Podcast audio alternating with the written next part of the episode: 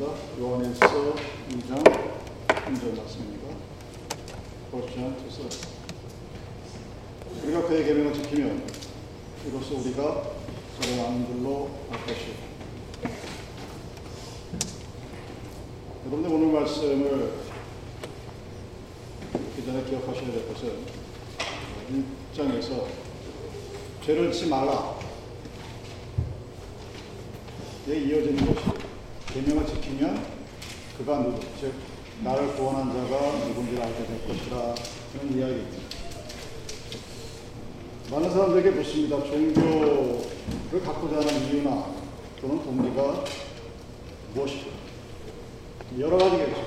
세상에 존재하는 원시 종교부터 현대 종교까지 수없이 많은 그 종교를 누군가는 믿는다고 하고 누구는 믿지 않는다고 하고 그 모든 사람에게 물어보면 공통된 대답 중에 하나가 나에게 주어진 그 인생을 행복하거나 즐겁고 또 좋은 상태로 기분이 좋은 뭐 그런 상태로 살고자 하는 것이 있다는 얘기죠. 어느 종교 아니 어느 종교를 선택하는 사람들의 마음속에 왜냐하면 인생에는 기본적으로 여러분이 어디서 태어났든지 간에 아무리 좋은 환경에서 태어나도 산다는 게 이렇게 쉬운 게 아닙니다.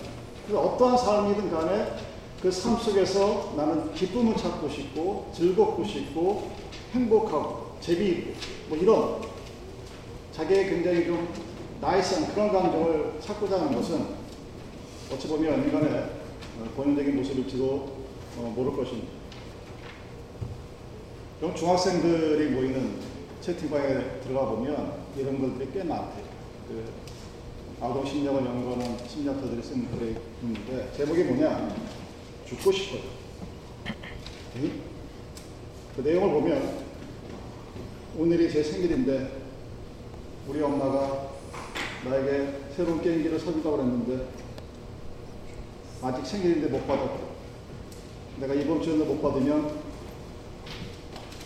나는 문제가 생기는 우리 엄마가 다음 주에 사준다고 만약에 다음 주에 우리 엄마가 안 사주면 난 죽고 싶어. 확 집을 뛰쳐나가 버리고 딴 데로 가버리고 그리고 이어지는 마지막 말 세상에서 생일이 제일로 싫어. 또 다른 아이는 살기 싫다. 지루해. 어우 재미없어. 재미없어.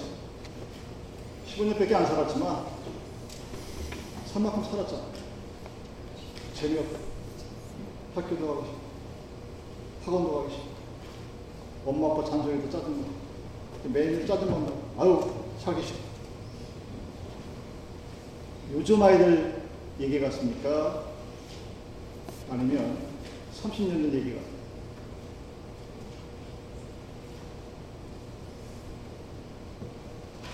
인생이 재미가 없는 거예요. 왜? 그냥 거저 얻어진 것 같고. 그래서 아주 어린 나이에 점점 그 사춘기 여정이 점점 줄어들죠. 그래서 요즘 그 우리 미국에 계신 김정은이가 나마로 친구하지 못한 이유 중에 하나가 한국에 있는 중학교 3학년이 아니라 중학교 2학년 교수도 못 들어요. 얘들은 동접을 수가 없는. 인생에 구성이 하나도 없는 애들이 중학교 1학년 애들. 그러니까 평균 나이 12살, 13살, 이때 벌써 우리 저희 세대 겪었던 고등학교 때 겪었던 그걸 벌써 겪는. 세상이 쉽고 난폭해지고 컨트롤이 안 되는 그런 상황입니다. 그래서 여러분, 이거는 나이가 상관이 없는 겁니다.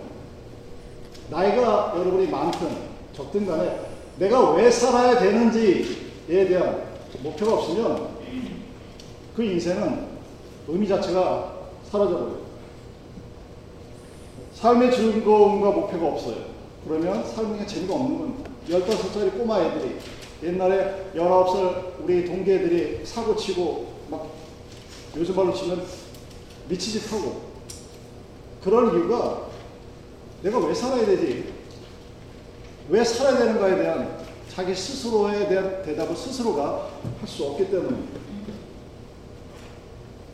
여러분 이 얘기 들으면서 아휴 요즘 애들은 요즘 애들은 아리스토텔레스뿐만이 아니라 원시 시대 여러분 크로마뇽의 그 동굴 벽화에도 보면 거기에 아, 요즘 것들 때문에 힘들어 죽겠다는 게 벽화에 그려져 그러니까 여러분들이 내가 나이를 먹었다고 해서 지나간 내 과거로 돌아보면 자기는 마치 되게 아주 그냥 모든 사람들이 하고 흠잡았 때문에 그런 사람을 착각하고 살아요. 아니 그래서 이 아이들을 보면서 아이들을 욕하기 전에 여러분 인생이 인생이라는 그 삶의 의미 중에서 재밌다, 즐겁다, 기쁘다. 이게 과연 어느 정도 중요한 것일까? 한번 생각해 보는 시간이 되기를 바랍니다. 오늘날의 젊은 친구들뿐만이 아닙니다. 예전에 어린뿐만이 사람들뿐만 아니라 모든 그 인류의 사람들이 인생, 내가 오늘 사는데, 아, 오늘 정말 재밌어. 오늘 정말 즐거웠어. 오늘 정말 기뻤어. 이런 감정들. 하나 카테고리를 보면 뭐, enjoy, happy, feeling good, interesting, 좀 더 나가면, 뭐이 정도. 이 정도 다, 요게 자기의 인생의 어떤 뭔가를 결정하는 뭐가 되는 겁니다. 돈이 있고 없고는 그 다음 얘기. 권력이 있고 없고도 그 다음 얘기. 그러니까 내가 사는 인생을 내가 얼마나 재밌게 살 수 있을까가 여러분이 살아가는 인생의 뭔가를 결정할 수 있는 그런 모습입니다. 그런 카테고리를 기독교식으로 한마디로 얘기하라 그러면 쪼이, 기쁨.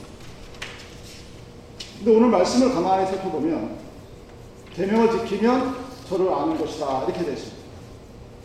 저를 알면 하나님을 알면 우리에게 어떤 일이 생길까요? 여러분 계명을 지켜보셨습니까? 만약에 지켜봤다면 내가 계명을 지켰어요. 하나님의 말씀에 순종했어요. 그런 거에 어떤 감정이 각자의 사람들마다 다를 수가 있겠지만 성경에 여러 가지를 종합해 보면 그 중에 하나가 기쁨이라는 단어예요. 계명을 지키고 순종하면 기쁨이 와요. 근데 그 기쁨은 여러분이 알고 있는 happy, enjoy, feels good, 뭐 interesting, I like it 이런 감정이 아니에요. 세상에 줄 수 없는 것을 얘기하는 거예요. 근데 많은 사람들은 종교를 믿으면서 자기가 세상에서 얻을 수 있는 것들을 최대한으로 얻기 위해서 종교라는 힘을 빌려요.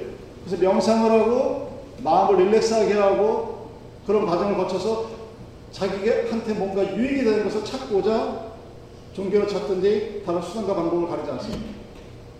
여러분들의 말 의미 무의식 중에 개명 그러면 굉장히 리미티한 그런 의미가 있습니다. 뭔가를 제한하고 못하게 한다는 것으로 받아들이는 경향이 있습니다. 내가 뭔가를 지켜야 돼. 또 지키지, 하지 말아야 돼.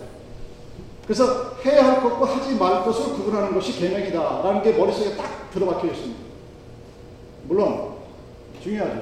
근데 기독교인들의 삶에 있어서 가장 중요한 것이 무엇이냐?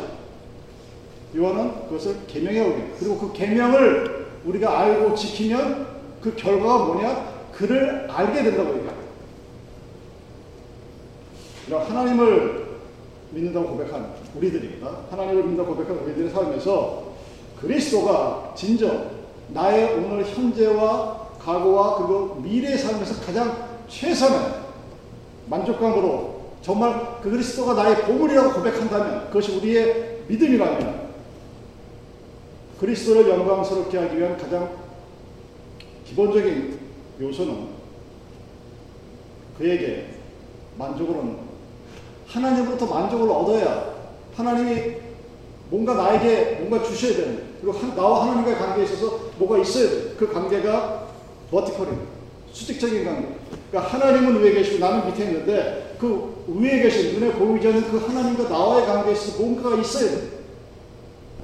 여러분들이 얘기하는 것처럼 우리 12살, 15살이 중학생들이 얘기하는 것처럼 스팽적인 허라이전틀 조이나 기쁨이 아닙니다. 사람이 줄 수 있고 우리 부모가 나에게 게임기를 사줄 수 있고 나를 즐겁게 해줄 수 있고 생일날에게 파티를 열어주고 다른 애들보다 더 자기가 사랑받는 느낌을 받게 하고 이렇게 줄 수 있는 그런 성질의 것이 아니라 보이지 않는 하나님이 뭔가 나한테 준 그 관계가 나한테 있었을 때 우리는 하나님을 영광스럽게 하고 그분을 알 수 있다고 얘기하고 그분에게 기쁨을 얻는다고 얘기할 수 있는 것입니다. 여러분이 마땅히 해야 할 것들. 내가 사랑하고 싶은 사람을 사랑하는 것. 그 기독교에서 말하는 사랑이 아니죠. 그렇게 함으로써 여러분들의 삶에 기쁨이 생기는 게 아니라는 얘기예요. 많은 사람들은 봉사를 하고 뭔가를 해서 스스로를 만족시킵니다. 어쩔, 그게 어쩔 수 없는 게 아니라 그게 그런 효능이 분명히 있어요. 내가 아무도 보지 않는 곳에서 누군가에게 도움을 줬다는 그게 스스로를 만족시킵니다. 그래서 나는 내 자식을 사랑하고 내 부모를 효도하고 그것도 안 하는 사람도 있지만 그렇게 한다고 해서 그것이 하나님이 우리에게 주고자 하던 모든 기쁨을 주는 것은 아니라는 사실입니다. 그 두 가지가 함께 그리스도 안에서 우리의 기쁨이 최대한도로 이 세상에 나의 삶에서 나타나기 위해서는 우리는 하나님을 사랑하는 하나님으로부터 영광받는 그 삶과 동시에 그것을 통해서 나에게 주어진 수평적인 다른 사람을 사랑할 수 있는 즉 원수를 사랑하러와 이웃을 사랑하다가 서로 함께 하나로 이루어져야 된다는 사실입니다.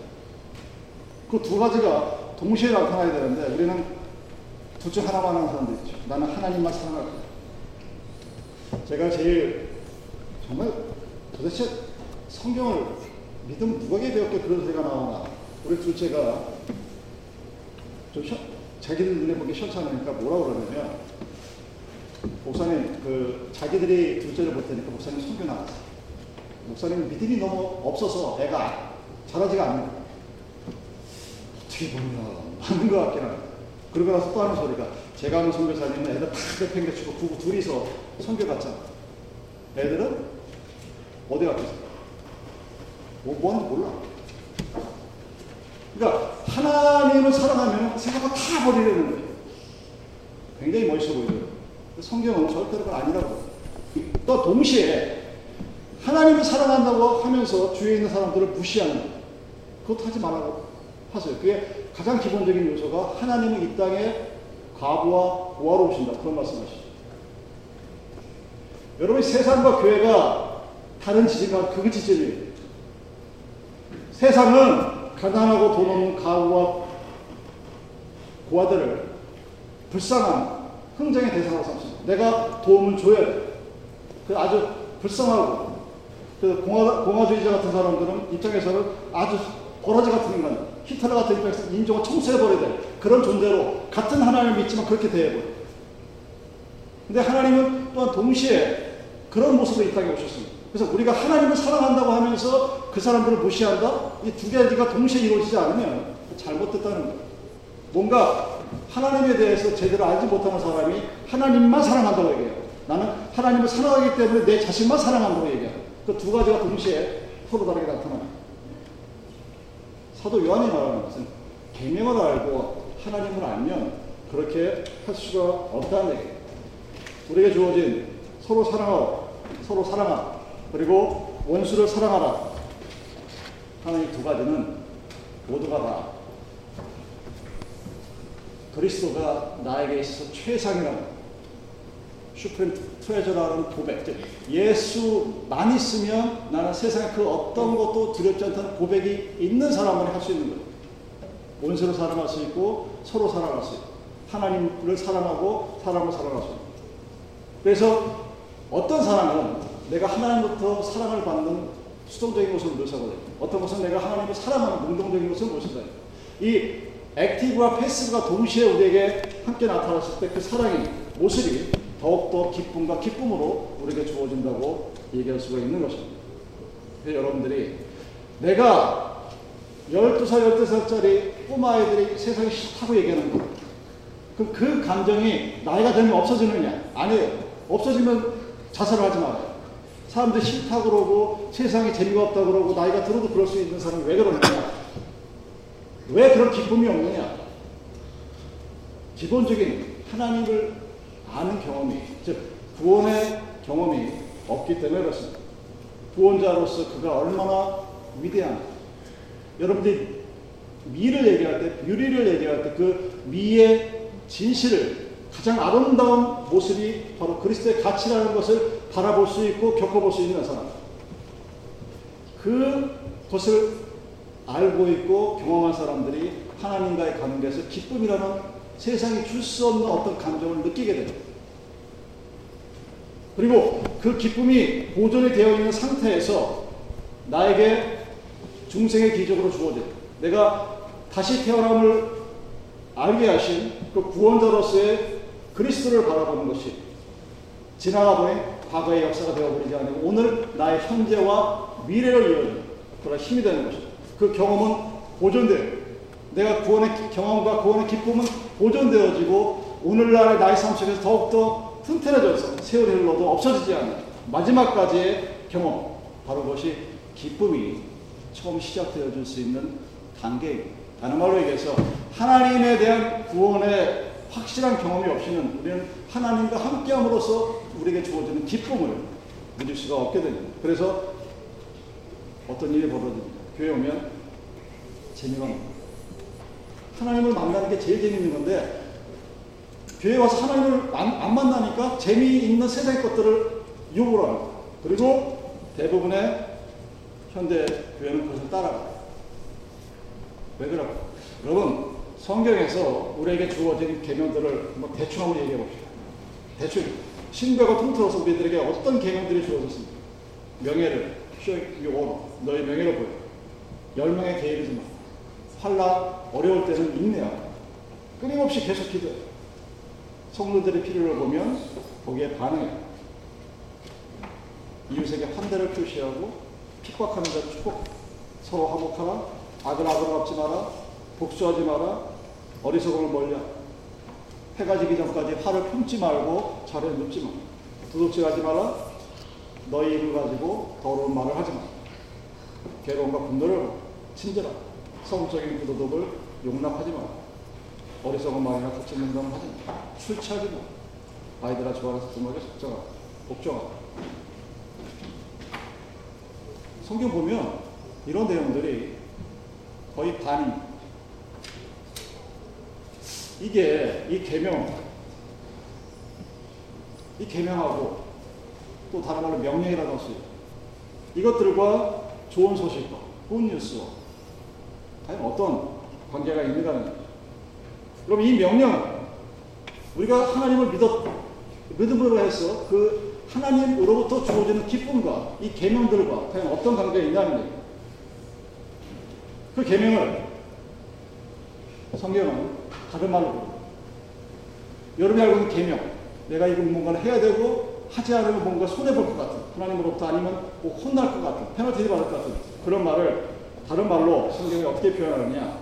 오로니로 본문처럼 우리가 그의 계명을 지키면 이로써 우리가 그를 저를 줄알 것이요 요한일서 3장 24절. 그의 계명들을 지키는 자는 주 안에 거하고 주는 저 안에 거하시나니 우리에게 주신 성령으로 말미암아 그가 우리 안에 거하신 줄을 우리가 아느니 요한일서 5장 2절. 우리가 하나님을 사랑하고 그의 계명들을 지킬 때에 이로써 우리가 하나님의 자녀 사랑하는 줄을 아느니 고린도전서 7장 19절 할례 받은 것도 아무것도 아니요 할례 받지 아니하는 것도 아무것도 아니로되 오직 하나님의 계명을 지킬 따름입니다. 신약이 우리에게 명령하는 것은 하나님의 계명에 순종함으로써 그리스도 안에 있는 나의 기쁨이 넘치게 하는 그런 노력, 어, 싸움 그것이 그리스도와 함께하기를 원하는 것입니다. 여기서 계명들은 지금 끊임없이 내가 주 안에 거하고 주가 나를 사랑하고 내가 주를 사랑하는 것에 대한 증거로서 우리에게 주어집니다. 현대 복음자들이 실수하는 것 중에 하나가 뭐냐면 누군가가 계명을 지켜라. 네가 너희가 크리스찬이면 계명을 지키고 순종해서 하나님부터 넘치는 복을 받아라 하면은 심장에 쇼크를 받습니다. 복음자들이 말하는 복음은 믿어라. 하나님이 너를 위해 죽었다. 그가 다시 일어나셨다. 그가 너와 함께. 믿어라. 믿기만 하면 믿기만 하면 세상의 모든 복이 너에게 주어질 것이다. 얼마나 듣기 좋습니까? 순종하라는 소리 안 해요. 계명을 순종하라고 얘기하면 야, 그건 하나님과 거래하는 거라고 돌려가는 거야. 아, 내가 하나님한테 그 하나를 줘야 하나님 나한테 주신다고 우리 하나님 그러신 하나님이 아니야. 너무 좋으신 하나님이기 때문에 믿기만 하면 모든 게 다 된다고 거 야. 절대로 그리스도 안에 있는 기쁨이 충만하기 위해서 사도가 우리에게 주신 그 명령에 철저하게 복종하고 순종하라 하는 소리를 현대의 복음주의자들은 절대로 말하지 않습니다. 그렇게 얘기하면 그것은 excessive lawyism, 과도한 율법주의자들이라 공격을 합니다. 근데 과연 그럴까요? 계명을 지켜서 순종해서 그 명령에 순종해서 우리가 기쁨을 얻는 것이라면 어떻게 해야 그 계명을 지킬 수 있을까요? 여러분 사랑은 성령의 열매. 여러분이 자식을 막 사랑하려고 애써서 사랑하는 게 아니에요. 어떻게 얘기할 수 있어요? 모든 부모가 모든 자녀를 사랑하지 않습니다. 모든 자녀가 모든 부모에게 효도하지 않습니다. 자기의 유익이 먼저 내말 안 듣는 자식들 쳐내버리고 나한테 도움 안 주는 부모들 부모 취급 안 해요. 안 찾아가요. 나에게 뭔가 줘야 되는 그 사랑은 성령의 열매. 갈라시아 5장 22절 말씀처럼 육체가 노력해서 이루어진 결과가 아니라 성령을 통해서 우리에게 주어진 열매. 우린 그것을 어떻게 해석해야 됩니까? 갈라디아 5장 22절 오직 성령의 열매는 희락과 화평과 오래 참음과 자비와 양성과 충성과 온유와 절제니 이 같은 것을 금지할 법이 없느니라. 그리스도 예수의 사람들은 육체와 함께 그 정과 욕심을 십자가 못 박았느니라.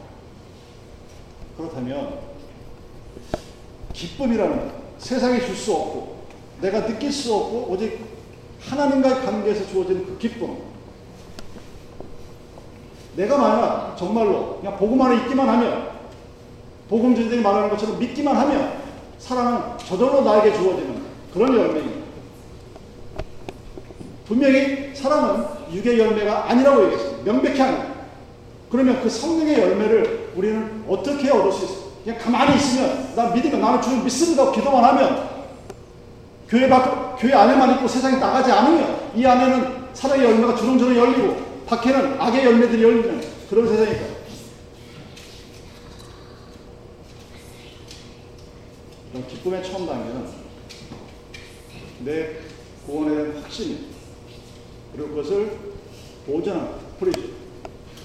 그럼 중생의 기쁨 때 누구 누구나가 하나님을 그리스도라고 고백했을 때 그 첫사랑의 순간에 있습니다. 그때 우리에게 주어진 그 기쁨을 가지고 그리스도가 우리를 의롭다고 의롭다고 칭해줍니다. justification 온전하게 의로워진 것이 아니라 이제 넌 앞으로 의로워질 것이라고 우리에게 꽂혀줘. 그리고 그 의로워짐을 통해서 내 믿음이 지금까지 보존이 되었다. 왜냐하면 그 의로워지기 전에 우리의 모습은 죄인의 모습이었기 때문에 죽음에 대한 우리의 경험 우선 복음 안에 있는 아름다움을 볼 수 없는 장님 같은 그런 모습으로 살았습니다. 그래서 그 안에는 기쁨이 없어. 그냥 재미가 있고 즐거움이 있고 나름대로의 만족함이 있고 나라 시스템이 있었다는 고린도서 4장 4절 그 중에 이 세상 신이 믿지 않는 자들의 마음을 합리케 하여 그리스도의 영광의 복음이 광채가 비추지 못하게 함이니 그리스도는 하나님의 형상입니다. 이것을 볼 수 없는 상태였어. 근데 우리는 그것을 보게 됩니다. 우리 영혼이 마음의 눈이 열려서 그리스도를 볼 수 있도록 하나님의 성령을 통해 역사하신다고 에베소 1장 17절에서 말합니다.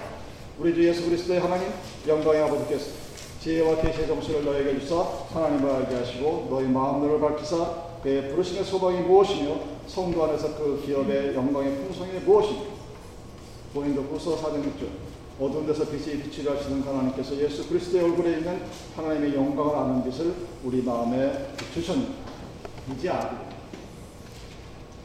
하나님을 믿어 믿은 사람이 기쁨을 가질 수 있는 이유는 내 영혼이 얼마나 아름답고 대단한 것인가를 볼 수 없었던 눈이 띄어져서 예전엔 보지 못했던 것을 어두운 가운데서 전혀 알 수 없었던 것들을 볼 수 있는 놀라 기쁨으로 우리에게 다가옵니다. 그리고 당연히 그것은 거래할 수 있는 성질의 것이 아니라 내가 스스로의 노력을 통해서 훈련을 통해서 중세시대 수도원 생활이 처절하게 실패로 끝난 이유 내가 노력해서 도인이 될 수 없는 거예요. 내가 노력해서 성인이 될 수 없기 때문이었어요. 그래서 고린도 후서 4장 10절에 이렇게 얘기합니다. 우리가 이 보배를 지을 그릇에 가졌으니 이는 능력의 힘이 큰 것이 하나님께 있고 우리에게 있지 아니함을 알게 합니다. 내가 내 모습을 알게 되고 내 모습을 알고 있음에도 불구하고 질그릇 같은 내 모습 속에서도 그 하나님의 놀라운 영광의 보배가 들어온 것을 동시에 알게 되죠. 내가 누구인가를 알게 되고 그 누구인가 알게 된그 그 나의 원래 본래의 모습에 하나님의 구원의 기쁨이 함께 더해져 놀라운 기쁨이 우리에게 주어진 것입니다. 그게 없으면 교회는 세상 재미가 하나도 없는 곳이죠. 그게 없으면 교회는 세상의 재미를 위한 수없이 많은 클럽의 하나로 존재할 수밖에 없겠다. 제일 황당한 게 저는 믿음이 없으면 믿음이 아직 자라지 못해서 이제 30대, 40대가 그런 소리를 하면 그냥 그럴 수 있어요. 왜? 자기가 아직 온전한 믿음의 바늘에 오르지 못했다고 생각합니다. 이제 교회 지도자들이 모여서 우리 교회를 어디 끌어갈까를 얘기하고 고민하고 뭔가를 얘기할 때 보이지 않는 것에 대해서 얘기하는 분들이 별로 없어요. 보일 수 있고 보여줄 수 있고 굳이 교회 가지 않고 세상에 나가도 다 얻을 수 있는 겁니다. 그것은 교회에서 말하는 기쁨이 아닙니다. 이런 계명을 것. 그것은 하나님 안에 거하며 하나님과 동행하고 하나님을 알고 하나님을 사랑하고 하나님의 능력이 나와는 어떻게 다른지 하나님이 얼마나 대단한 분인지 그 하나님의 영광을 아는 것입니다. 여러분 이렇게 질문하죠. 아유 그렇게 믿는 사람이 어디 있습니까? 제가 참 많이 듣는 질문 중에 하나. 누가 그렇게 믿고 살아갑니까? 다 그냥 믿는 척 하는 거지요. 누가 그렇게 할 수 있느냐? 요한의 말씀. 나는 죄가 없다 하지 않는 사람이다. 진리라고 말하는 대신에 빛이라고 얘기하시. 그 빛과 함께 걸어가는 사람들. 자신의 모습을 하나님의 빛으로 비춰보면 자신의 추한 모습이 보여서 빛이 나에게 죄가 없다고 절대로 주장하지 않으면서 나에게 주어진 우리에게 주어진 하나님의 계명을 성령의 능력으로 순종하며 살아가려고 끊임없이 하나님께 기도하는 사람들 그 사람들에게 그런 모습들이 나타납니다. 그 사람들은 기뻐요. 그 사람들은 비록 여러분들이 보기에 하찮아 보일지 모르겠지만 웃어 보일지 모르겠지만 세상에 줄 수 없는 기쁨을 가지고 살아가는 사람들 그러한 사람들에게 성령의 열매가 나타나는 것입니다. 사도 바울이 너희들은 세상에서 먹거나 마시거나 무엇을 하든지 간에 하나님의 영광이 되는 삶을 살라고 그랬어요. 많은 사람 그 구절을 보면서 스트럭을 내가 내가 좋아하는 음식을 먹으면서 내가 좋아하는 냉면을 먹으면서 어떻게 하나님께 영광을 돌려 아, 이 말도 안 되는 이 아이러니를 아, 나는 그렇게 살 수가 없어. 이건 이건 사도 바울이 뭔가 뭔가 번역이 잘못했고. 사도 바울이 얘기하는 그런 사람들 나를 비추는 하나님의 빛 가운데 여러분이 함께 걸어간다. 그 성령의 빛이 비춰지는 내 모습을 내가 볼 수 있다면 우리는 우리에게 주어진 진리의 말씀이 계명들 또는 명령들에 순종할 수밖에 없게 됩니다. 그랬을 때 우리가 무엇을 먹고 마시든지 무슨 일을 하든지 세상에서 어떤 모습을 하든지 하나님께 영광이 되는 삶을 살아갈 수 있습니다. 왜? 하나님 나의 모습을 비추고 나는 그 죄악의 모습을 바라보면서 하나님께서 나에게 필요한 것이 내가 하나님을 얼마나 간절히 필요로 하는지 하나님이 없이는 그 성령의 도움이 없이는 아무것도 할수 알고 있기에 그 성령의 말씀에 온전히 순종할 수밖에 없고 그 삶의 결과가 성령의 열매가 되기 때문입니다. 그랬을 때 우리가 주어지는 것이 바로 기쁨이 아우 재미없어. 아우 우리 교회 가면 다른 교회는 다 재밌는데 아우 싫어. 어이 뭐야 이게? 나 죽고 싶어. 세상을 살아가는 아직 어린 나약한 어린아이들의 삶의 고백이 뿐만 아니라 믿음이 없는 자들의 모습입니다. 여러분.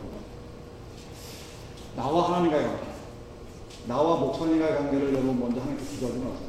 나는 지금 하나님과 어떤 관계, the vertical relationship을 먼저 체크하시기 바랍니다.